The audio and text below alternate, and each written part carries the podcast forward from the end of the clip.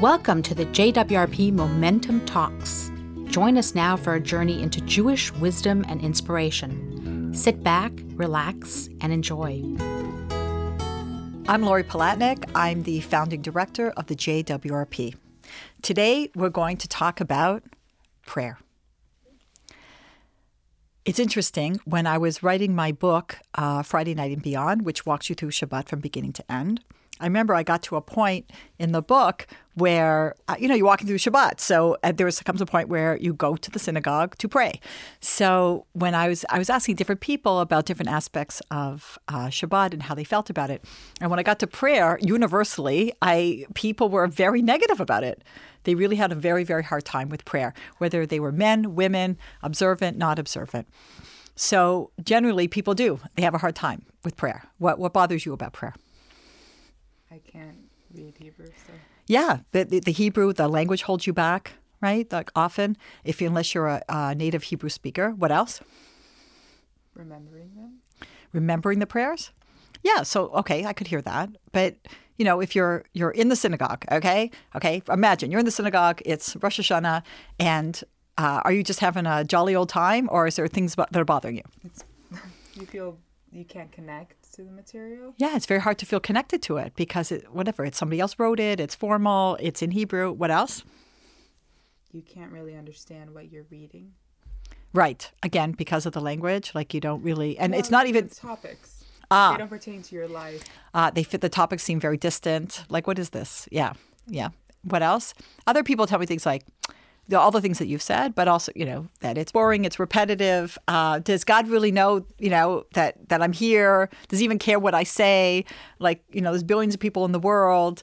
Um, so when I grew up, prayer was Simon Says. Okay, so my goal. We only went like three times a year, but my goal was not to be sitting when they're standing and not to be standing when they're sitting. All right, but that's not prayer. That's Simon Says. So what is prayer? Prayer is talking to God. That's what it is. Prayer is a conversation with your Creator. Anytime, anywhere, any language. Often we feel held back because of the Hebrew, but God understands every language. God does not speak Chinese to Eskimos. Prayer is supposed to be an expression of the heart. If it didn't come from your heart, you didn't pray. So if your native language is not Hebrew, you can speak in your native language to the Almighty. Hebrew definitely has a very deep and mystical aspect to it. And the more Hebrew you can uh, bring into the, your prayer, the better. But you should be learning it and, and knowing what you're saying. There's a lot of a lot of bar mitzvah boys got up there and chanted away and had no idea what they said. okay, yay! How meaningful. no, prayer is talking to God. So prayer in Hebrew is called lehitpalel, which means to self-examine, to self-judge. Prayer is not a slot machine. I uh, this is what I want, ching ching ching, and out it comes. No, this is a, a relationship. This is a process. God answers every prayer. Sometimes he says yes, and sometimes he says no. So if he says no, you have to ask yourself, why? God can only give it to you if it's good for you. My kids can beg me for drugs. I'm not giving it to them. Okay? I'm only going to give it to them if it's good for them.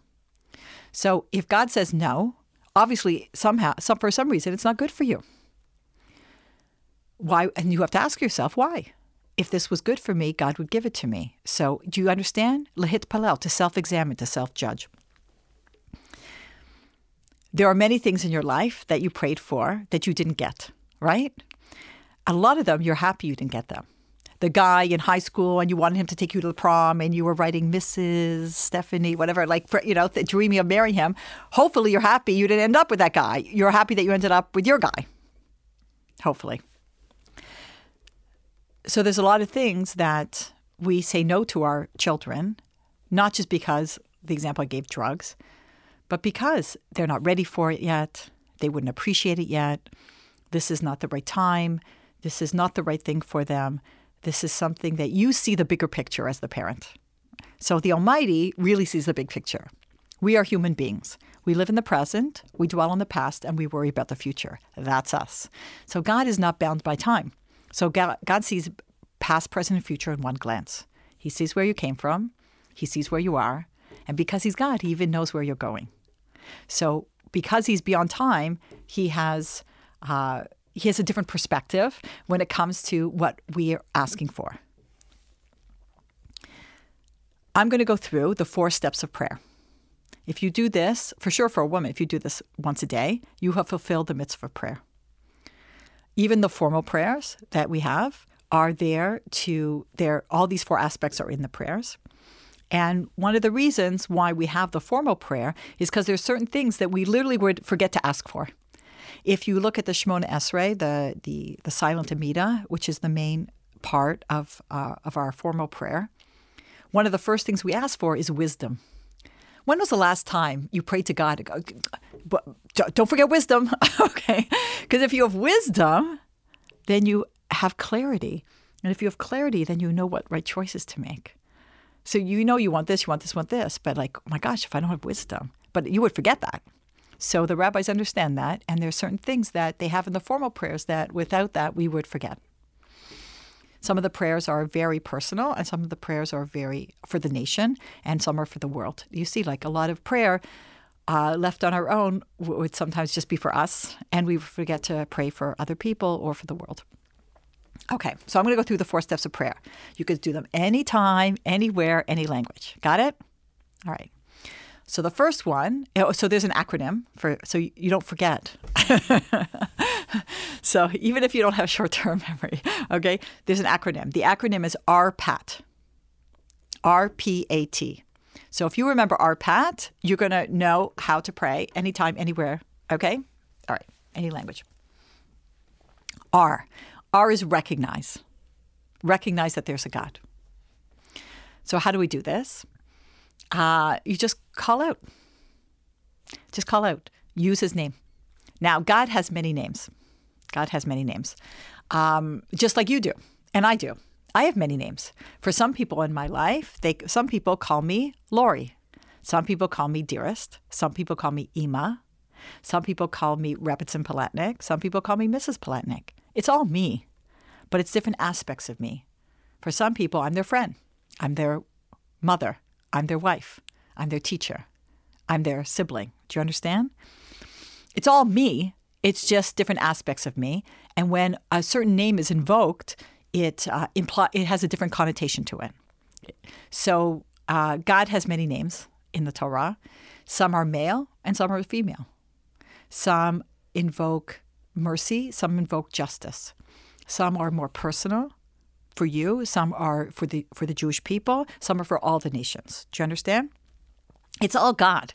Just like I have many names, it's all God. It's just different aspects of God, and when that name is invoked, it implies a different relationship. So you're supposed to use God's name. Uh, don't and people sometimes shy away from that, like you're not supposed to use God's name in vain. When you're talking about God, you're allowed to use His name. Okay, all right. For more on that, uh, see, listen to my CD on the Ten Commandments when we talk about not using God's name in vain. So, recognizing there's a God is also realizing that it's not life is not luck, coincidence, or chance. That everything happens for a reason. Prayer is not a one-way conversation. God does talk to us. Now, if you heard God's voice in the clouds this morning, we have therapists here in the city that you can meet with. All right? God does not talk to us through a voice in the clouds. God talks to us through, it's called Hashgacha Pratit. Hashgacha means divine supervision. That means that there that life is not luck or coincidence, that everything happens for a reason. So uh, we, pe- we play uh, hashgacha stories at our Friday night table. Okay? So, at our Friday night table at, on Shabbat, after dinner, I bring out dessert and I also bring out an extra basket of goodies. And I say, okay, now I tell my guests, now we're going to tell hashgacha story. So they freak out because I use the word with in it. Okay. So I said, I explained to them that hashgacha pratit means divine supervision and that everything happens for a reason. And we're going to play a game. So the, here's the rules. If you've never been to our Shabbat table, you could tell a story of where you saw God's hand in your life for, from your whole life, your whole life. And if you have been to our Shabbat table, uh, you have to tell a story from your week. So that apply that that applies to all the people who live in the house, right? Me, my kids, my husband, and the rabbi looks really dumb if he doesn't have a God story, okay, on on Shabbat. So people sometimes are like, sometimes people like the stories come very quickly, and sometimes I explain to them that how you bought your house or how you met your spouse usually comes with a really good story. All right. And when you start seeing that God talks to us through things that happen, like the accident you told me about, okay, like what's the message, right? You're going to the stupid party or whatever it is. Like, what am I doing? Like, you have to ask yourself when things happen, like, what's the message? What's God telling me? And my husband always says, better to get God's message when good things happen and don't wait for bad things to happen, okay? Unfortunately, we're human beings, and sometimes it takes a wake up call before God gets our attention. He wants us to have green lights all the way through life. He gives us a red light. There's a reason. But it is a higher level, my husband says, that when good things happen, you have to stop and think what's the message? What's God telling us? Do you hear? Much better to do it that way and not wait for a, a wake up call. So, recognizing there's a God is recognizing that life is not coincidence or chance or accident, that everything happens for a reason. So, what's the message? What's God telling me? What can I learn from this? Better to get God's message when He whispers and don't wait for Him to shout. Because sometimes when some, something heavy happens, we look back and we're like, oh my gosh, you know what? You start seeing, like, if I, I wasn't listening to the signs. Like, if I only and you start you could rewind it and you could see that if I only would have listened to it back then, God wouldn't have to have shouted. Do you understand? So this is um, this is something very important to know. Okay, so R is recognize. Recognize as God. It's not luck, accidents, coincidence. Use God's name. Just start off any prayer. Just Hashem, Almighty, God. Now, why are we so crazy, crazy, crazy about God's name? Okay, that we write uh, G slash D okay? Uh, and we say Hashem, the name. So, why are we, of all the nations, of all the religions, why are we the ones who are so picky, picky, picky about God's name? Because that's all we have. We don't have a, a man on a cross. We don't have a fat Buddha. We don't have statues. We don't have depictions. All we have is God's name. So we're very, very careful with God's name. We don't use it in vain. We use it for a purpose. We don't swear and use God's name. We don't use it as an expression but God wants you to use his name. All right. Somebody told me um, when I got engaged, they gave me a, a, a great piece of advice. They go, start calling your future mother in law and father in law mom and dad now, or 20 years down the road, you're still calling them excuse me. Excuse me, can you please pass the potatoes? okay. So people love it when you remember their names, don't they? Like they love it. Like I have a hard time because I have a hard time remembering names. I really do. And I I'm in the people business and I literally meet thousands of people a year. Now they have to remember one name and I'm to remember thousands of names. I literally can't. I can't. I can barely remember my kids' names. I have five kids and it's like I often shout out the wrong name. So it's it's but when you do remember somebody's name, they love it. They love it. And people really are attached to their name and your name you identify with it. So anybody in sales or in the people business, you know, they love it when you remember their name. Use God's name. If you're uncomfortable recognizing there's a God or talking about God, your kids are not going to be comfortable. And we are not heading in the right direction here. All right. So R is recognize. P, praise. You'll notice that a lot of the prayers in the prayer books have to do with praise, right? They're always like, um, I don't know, like especially like a you know a Rosh Hashanah and Yom Kippur, like a lot of it has to do with praise. God Almighty, nobody compares to you. You break the cedars of Lebanon, all knowing, all powerful. I don't know. It seems like God's got a good gig here, huh? Right? Billions of people in the world, they're all praising Him. Do you like praise? I like praise. The hardest job I ever had was being a mother. Why? There's not a lot of praise. Okay, it's not like when were, my kids were little, I tucked them into bed and they went, Ema, excellent day. Well done. Okay. Saw you were going to lose your temper and you didn't. No, it's like you forgot to buy peanut butter. Like you, you you're not in it for the praise. All right. I like praise. I like when people applaud after I speak and they tell me it affected them and they buy my book and they take my picture. It's like nice. Okay. I like praise. So we, why are we praising God? Does God need our praise? No, God doesn't need our praise. If you've listened to some of the other CDs, we've established that the greatest contribution the Jewish people gave to the world, we'll just review, is monotheism. What's so great about monotheism? One God. It's not because it's one stop shopping and never forget his name. Monothe- the whole concept of monotheism that the Jewish people gave to the world is that one God means he's got it all. What can you give to somebody who's got it all? Nothing. It means he can't receive. It means he can only give. It means this whole world was created for us, for our pleasure. Don't think you're doing God any favors by doing his commandments. They're not for God, they're for us. My kids think they're cleaning their room for me. They're doing their homework for me. My Moshe was a little boy. He wanted a cookie. I go, What do you say? He goes, Please, thank you, excuse me. Like, pick the word you need to hear, Iman, give me the cookie. It's not for me, it's for Moshe. I taught him those words, so he'll be a mensch, so he won't just be a taker. So he'll have appreciation of the world and have more pleasure. Don't think you're doing it for God. So if we're praising and it's not for God, then who is it for? It must be for us. How do we understand that? Because sometimes we mistakenly think we're praising God to butter him up and then go in for the kill. Okay. It's like my father, I called my father dad, but when I wanted something, I called him Daddy.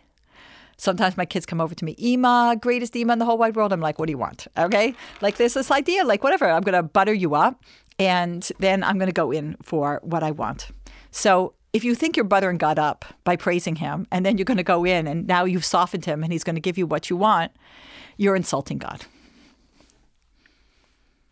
Imagine, Stephanie, you and I go to a um, go to you come to DC and uh, they're having uh, an entertainment like they're honoring entertainers at the Kennedy Center, and I get tickets to like this to the post show uh, reception, and we go together. Okay, and there's all these stars there and everything, and I see you talking to a woman all night long. And then we leave the party. We go down into the down into the garage. We get into the car. We close the doors, and I turn to you. I go, Stephanie. I can't believe you were talking to Barbra Streisand all night long. I can't believe it. What's she like? What's she like? And you're like, that was Barbra Streisand. Oh no, oh no, oh no. Why were you kicking yourself? Because you didn't know who you were talking to.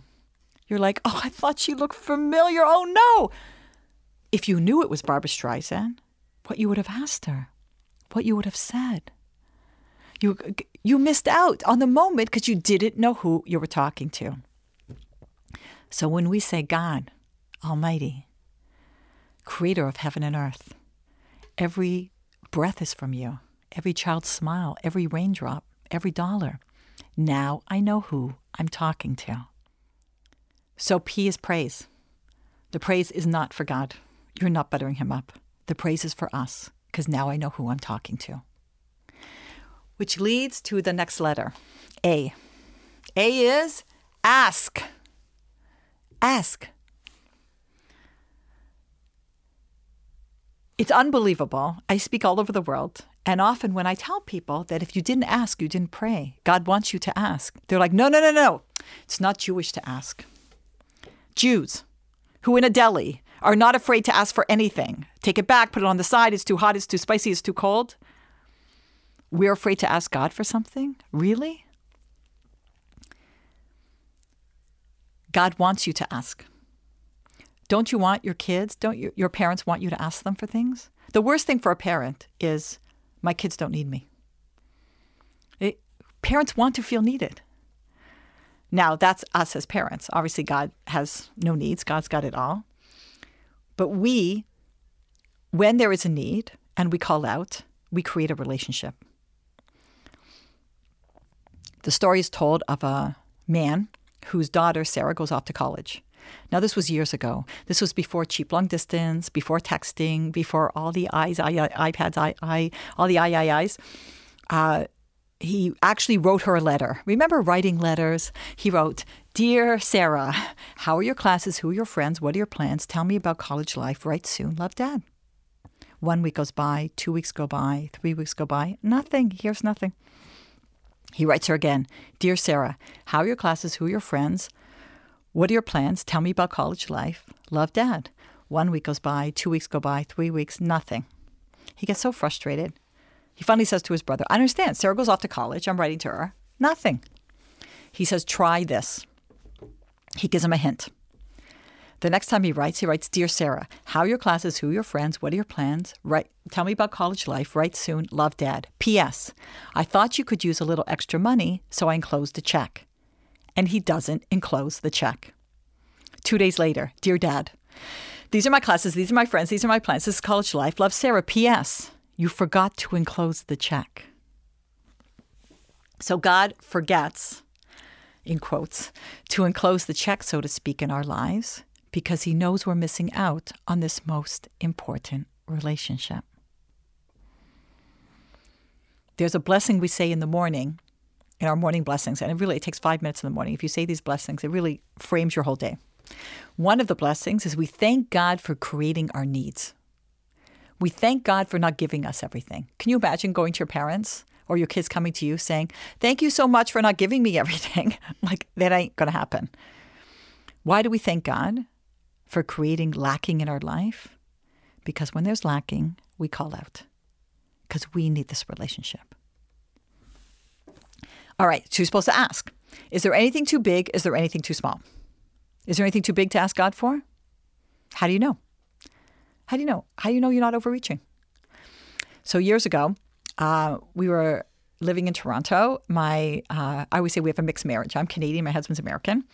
Um, he's from Chicago. I'm from Toronto. We met in Israel, got married, moved to Israel forever, uh, and three and a half months into forever, he we had to go to Toronto for his job.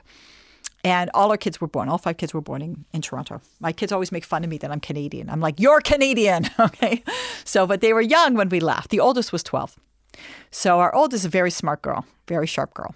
So, when we moved to the States, um, she calculated, oh, Parents took us out of our life, traumatized us away from our friends and my grandparents. They feel guilty. I can cash in on this. Okay.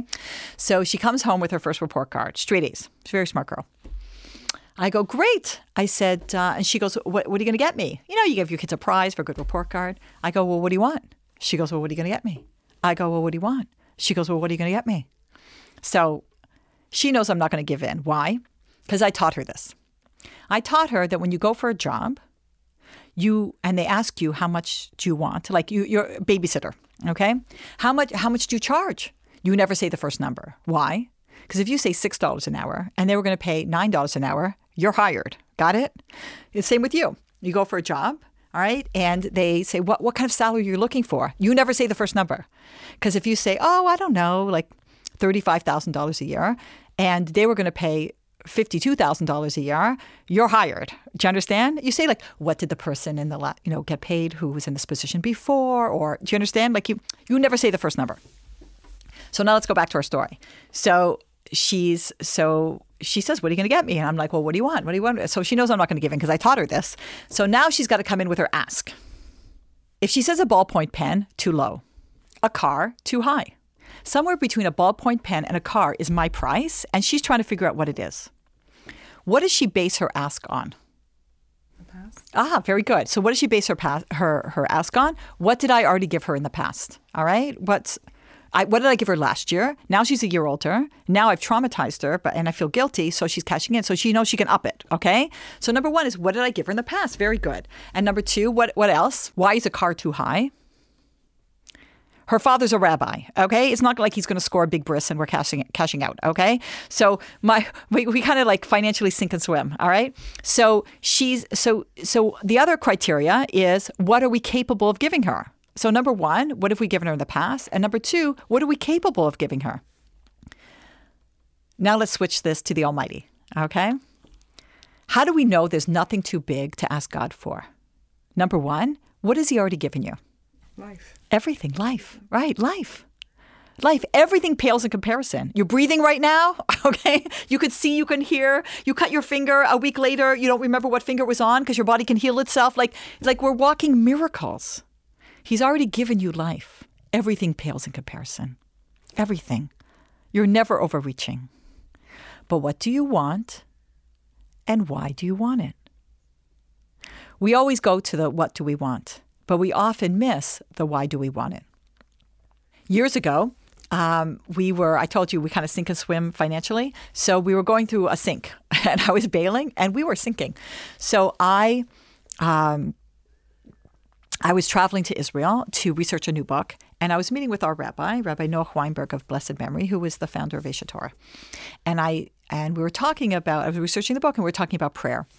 And I mentioned to Rabbi Weinberg, Rabbi Noah Weinberg, I mentioned to him that um, that you know I've been praying, davening for parnasa for livelihood, and it's not forthcoming. And he says, "What do you want?" And I said, "Money." And he asked me, "Why do you want it?" And I thought, oh, poor Rabbi Weinberg, he's so sheltered here in Israel. To pay my bills, Rabbi Weinberg. He said, why? I go, why? So don't shut off my phone and turn off my heat. He goes, why? And every why, I kept having to answer the why on that and the why on that until finally I said, okay, I want money so we can pay our bills so that my husband, who I think is so great and can do such great things for the Jewish people, does not have to be weighed down by debt. He goes, Ah, now pray. And when money was forthcoming, instead of saying, instead of, we paid our bills, but instead of saying, let's go to Disney World, I said, Yaakov, go teach. Go develop that seminar for the Jewish people. The first answer to the why is never the answer. It's almost never the answer. You need a few whys in before ding, that's it women come up to me after the dating workshop. A girl came up to me and she, after I gave a dating workshop, and she goes, You know, do you know any guys? Whatever. I go, What do you want? She goes, I want to get married. I asked her why. She goes, Why? Because, because, because I don't want to be alone. I go, Get a puppy. They're cheaper. Why don't you want to be alone?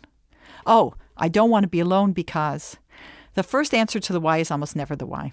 You have to go a few whys in until finally you're like, ding, that's it. That's it. What do you want and why do you want it? And again, God can only give it to you if it's good for you. So we've established there's nothing too big. Is there anything too small? Can't find a parking spot. You're going to pray to God for a parking spot? There's problems in the Middle East. You really think He cares about you on this cold little day, like in your parking spot? Yes.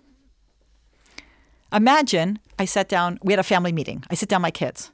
I go, guys, you see Ima Nabar, we're busy people, okay? Okay, come to us on your birthday. Come to us when you graduate. Come to us when you get engaged, on your wedding day, and when your first child is born for the big things. But in between, for the little things, you guys, you're on your own.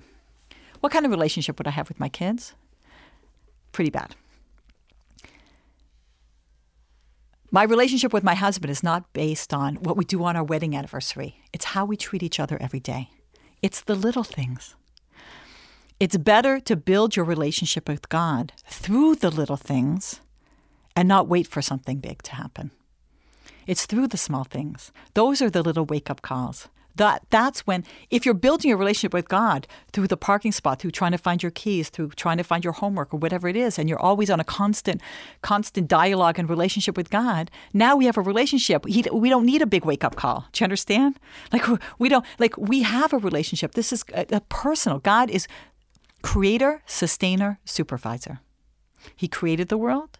He sustains it every moment. Supervisor means that he's personally, intimately involved in your life. That's the God the Jewish people brought to the world. He didn't just create the world and sit back and good luck. He didn't just create it and keep it going. He's intimately involved in life. On Friday night on the Kiddush, we talk about God taking us out of Egypt. It's not Passover. Why do we say it every Friday night? Because it's an example of God intervening in history in your life. God's a personal God. We develop that relationship by seeing, again, this is the way God talks to us in through life and through things that happen. But what do you want and why do you want it? Why do you want? You want a parking spot? Why? Right? You want the green light? You want to make the plane? What do you want and why do you want it? It completely changes everything in your life when you reframe it that way. All right, so is there anything too small? No, there's nothing too small. And in terms of uh, the in terms and also in terms of your relationship with God, sometimes you're sitting there and you're praying and you're thinking, is there anybody out there, there, there, there? Does God really know I'm here? billions of people in the world? How could it be? So imagine you get a job with um, IBM, okay? Entry level position with IBM. Does the international president, the CEO of IBM, know you exist? Does he care about you? No, no. Is he opening doors when you need them open and, and, and, and roadblocks when you need to work harder? No. If the president, the international president of IBM was your father, would he know you exist? Yes. Would he be following your career? Yes. Would he open doors when you need them and give you challenges when you need them? Yes. So God is our Father in heaven. He knows we exist. He cares about us. He's intimately involved in our lives. And it doesn't matter how many children you have. Okay, it does. Like you know, I I, I had this. Uh, everybody who has kids, almost everybody, is always worried about when they're pregnant with the second one. How could I possibly love this next baby as much as I love my first? I was like, I, I felt sorry for my next baby. I was like, how could I possibly love my baby, this this new human being, more than I love, or how could I love them like I love uh, my first? So it turns out you have unlimited capacity for love. And you really do. And God expands your heart. It's amazing. So we taste it in our homes and with our children. And the Almighty, again, is our Father in heaven. He he he knows where you're at. He knows where you want where where you're going, and he's he's trying to help you to get there. But we're not listening. Because again, when we talked about on another CD, we talked about who who has all the power.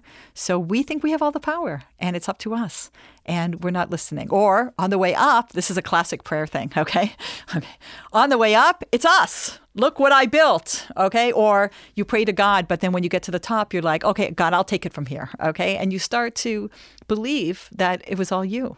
Yes, you have to make your effort, but we're going to get that to the next step also. But on the way down, we blame God. On the way up, it's us.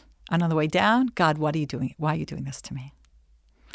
Up and down, it's all the Almighty. And it's all messages. It's all messages. Don't make the mistake and think that God is, when these things happen, that God's punishing me or rewarding me. That's classic stuff. Okay. Um, here's here's classic. Um, your you and your sister take turns bringing your grandmother to the hairdresser every week. Okay. Now it's your week, and you know what? You don't want to bring your grandmother hairdresser this week. You want to go downtown because your girlfriends are meeting for lunch. And you tell your sister, you take Bubby. And she's like, no, it's your week. You're like, no, I'm going to be, visit my friends. I'll make it up to you one day. On the way downtown, you get a flat tire. So what are you thinking? God is punishing me for not taking my grandmother to the hairdresser. God's not punishing you. God's talking to you. And you got the message. And we think that somehow God rewards us here too. I gave tzedakah, I gave charity, and then I get this windfall of money. And you're thinking, oh, God is rewarding me. God is rewarding me for, for giving charity. God's not rewarding you. You did good things with your money. Now God is giving you more opportunity to do good. In this world, it's all messages. In the next world, there is reward and punishment, but that's for another talk on soul in the afterlife. We're not going to go into it now. So we've established there's nothing too big, there's nothing too small. The Almighty uh, knows who you are and where you're going. And but what do you want and why do you want it? All right. And remember, what's going on here, it's all messages. And I have to tell you that you can never tell somebody why something is happening to them. Only you know what God is telling you. I can give you suggestions. We can talk it out. And maybe by talking it out, you come to some clarity. But only you know what God is telling you. You were telling me about the accident the other night that you were in, the fender bender. Okay. I'm not going to tell you why, but you already know probably. and I think the way you're smiling is you already know what the message is. So you have to, so sometimes though something happened, a rabbi taught us that your first gut reaction, which is coming from your soul, is usually what the message is. Sometimes we don't want to hear it. Well, oh, couldn't be that because that would mean I'd have to change or I did something wrong. Okay. But sometimes we don't listen. But usually the first gut reaction is usually what the message is. And God is, and our rabbi always said, God is very eloquent. He's not going to bother talking if you can't hear it. But sometimes you really don't know what the message is. It's too complex or it's too heavy at the time. So sometimes we have to wait till something passes through and then we have to think, what's the message? My husband explained that it's kind of like shooting a basket. Okay, your first gut reaction, you you you got nothing. Okay, what I don't know. So then you shoot the ball. Maybe it's this. You you don't even hit the backboard. Okay, you're way off. Okay, you move a little bit to the right. You shoot. You your it bounces off the backboard, getting closer, but still not it. You go to the left. You shoot. It's off the rim. Eventually, swish. Two points. You got it. Don't stop asking. And sometimes you get to the point where you you ask you literally pray to God, please give me the clarity to know what the message is, what what you're trying to tell me. And again, you may not like the answer, but that's the answer. And he's I don't know why things are happening to you, but you can know. You can know. All right. Um, so we did recognize, praise, and ask. So now we're at the last one. T of our pat. So you see that again on the way up. Sometimes we ask God for God's help, but when we get to the top, we're like, it's okay, I can take it from here. T is thank. To thank. To thank God. To appreciate that, because um, sometimes we ask, we ask, we ask, and then when He comes through, we sort of, again, take credit or chalk it up to luck and coincidence. You have to thank. Now, does God need our thanks? We've already established Okay? God does not need our thanks. We need our thanks. We need our thanks. When we recognize there's a God and we thank Him, it's called Hakarat HaTov, which means to recognize the good. The opposite of that is to be kafui tov, to be a denier of the good, to think that this is, again, it's me, it's luck, it's coincidence, it's a force, it's an energy. I love when people say that to me. I'm like, I don't believe in God, but I believe in like an energy. Okay. what is that energy? Why do people like to say an energy or a force? Or people say to me, I don't believe in God, but I believe everything happens for a reason. Well, what the heck is that? Okay. So people want to distance themselves and not call it God because if it's God, that means I have a relationship. And if I have a relationship, it means I have obligations and commitment. And it's like, it starts becoming like, you know, I don't want to deal with that. we'll just call it an energy or a force or whatever, or what we're going to call it. So when we recognize the good, we, again, it's not to butter God up, but when we recognize the good, we get, first of all, we get more pleasure when we realize there was a source to this the difference between when we talked about your sweaters and like if it came from me or came or was just random that when you realize there's a source to it even when i was when i was putting when i would dress my kids in the morning when they were little even before they could talk i would go okay this sweater is from bubby. Thank you bubby. Okay? I wanted them to know that everything comes from somewhere. There's a source to everything. We say blessings over our food and our drink before and afterwards so if God doesn't need our thanks, then why are we blessing God and why are we thanking God? So imagine, um, do you ever go to Starbucks? Okay. What's your drink at Starbucks? Venti passion iced tea. oh, that's nice. Venti passion iced tea. So my drink is grande soy chai. Okay, grande soy chai. So, uh, so you go to you go to order your tea or your coffee, and what do you do? You pay for it, and then you drink it, and yum. Okay, so What's the idea of blessings? Blessings are to stop for even a few seconds and to recognize that this came from somewhere. And there's different blessings depending on where it came from. If something grew on a tree, there's a different blessing. And something grows on the ground, it's a different blessing. So if I'm going to eat a nut, the blessing I say is different than if because peanuts come from the ground and almonds come from a tree. It's two different blessings. I literally have to stop and think, where did this come from? Think about my coffee, my star anybody's Starbucks coffee, okay? Now, before you take a sip of this coffee, think about where it came from. Okay, where did it start? Somebody in Brazil, okay, is planting okay, planting uh, planting and preparing a field and planting and hoping for a good crop and rain and and you know uh, insects and and the the sun and all the things that happen in order to get the, these coffee beans to grow. And then the coffee, you have to harvest the coffee beans, and the beans are brought to to market, and then that they somebody buys them, and then they ship them. Okay, they have to ship them across the ocean to us. and Starbucks buys them, and uh, I, I assume that they're roasted. I don't. I think I don't think they're roasted in Brazil. They're probably roasted in America. I don't know. They're roasted somewhere. Somebody has to roast them, and now they're going to go ship out to the the different stores. And somebody, you're at, and, and you are a person who lives in the time of history where you can have the luxury of time and money to be able to stop at a Starbucks and to order a drink that comes in 10,000 varieties, okay? And and and pay a ridiculous amount of money for something that's mostly water. That there's clean water. That you're not hauling you're not walking barefoot for miles to to get water in a pail to bring it back to your family that is starving, which is what's happening in the world like today. I'm talking about history that we live in a time where I have the time, I have the money, I have the desire, and I order this, my special drink, and she gives me the drink. Now say a blessing and take a sip of that drink. The pleasure is so much greater. God says, Don't stop and thank me for me. I don't need your thanks. You need the thanks. To stop and realize. Do you ever think about an orange?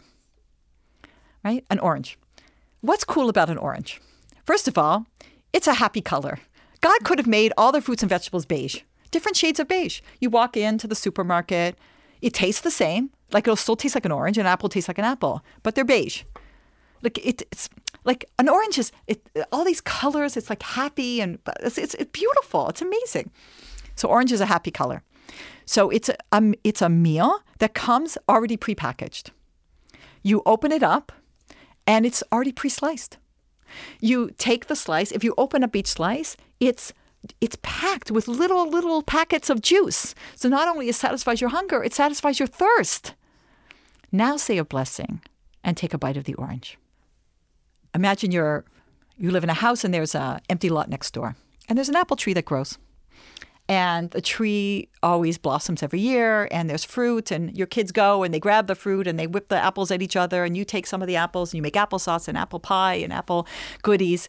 And then one day you see there's a sign being put on that that lot and there's people there. Somebody clearly bought the property and they build a house.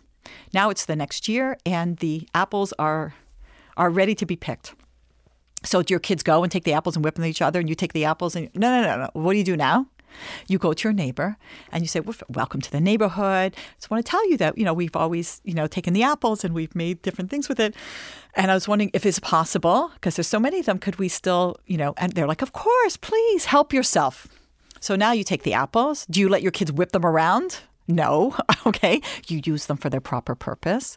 You bake apple pies. Of course, you bring one over to your neighbor and you thank them. Okay. This is not an ownerless world. And we are guests here. We're supposed to take care of this world, but God wants us to enjoy it. But He says, use things for their proper purpose and be grateful. Take pleasure. A grateful person is a happy person. A person who's kafui tov, who denies the good, they're not a happy person. They're not happy. They takers are not happy people. Givers are happy people. Takers are happy at the moment. They got what they wanted. But in the long run, takers are not happy people. Givers are happy people. So I just want to end with a story.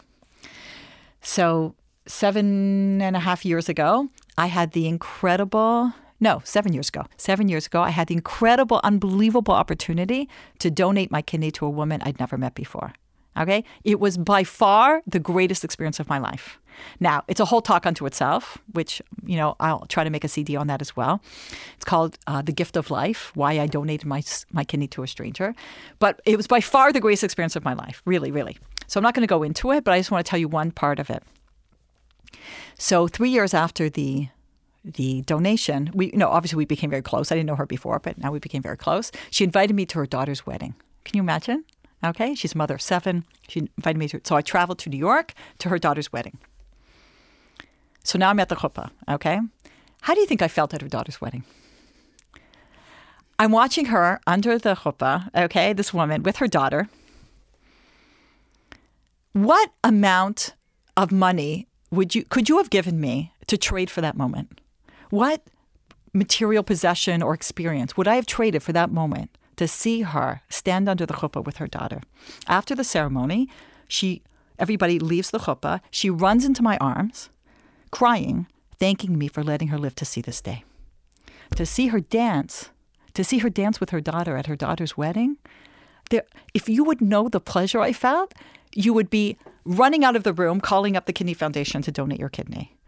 It, it's there's there's no words to describe it.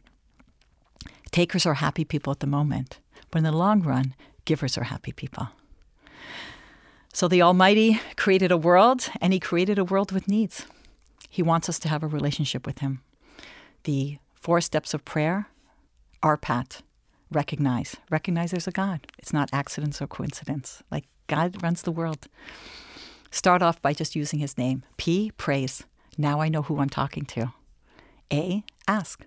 Nothing too big, nothing too small. God wants us to ask. And T, thank. And thank you. Thank you for listening to the JWRP Momentum Talks. We hope that you have been inspired as you continue on your Jewish journey. Visit us online at jwrp.org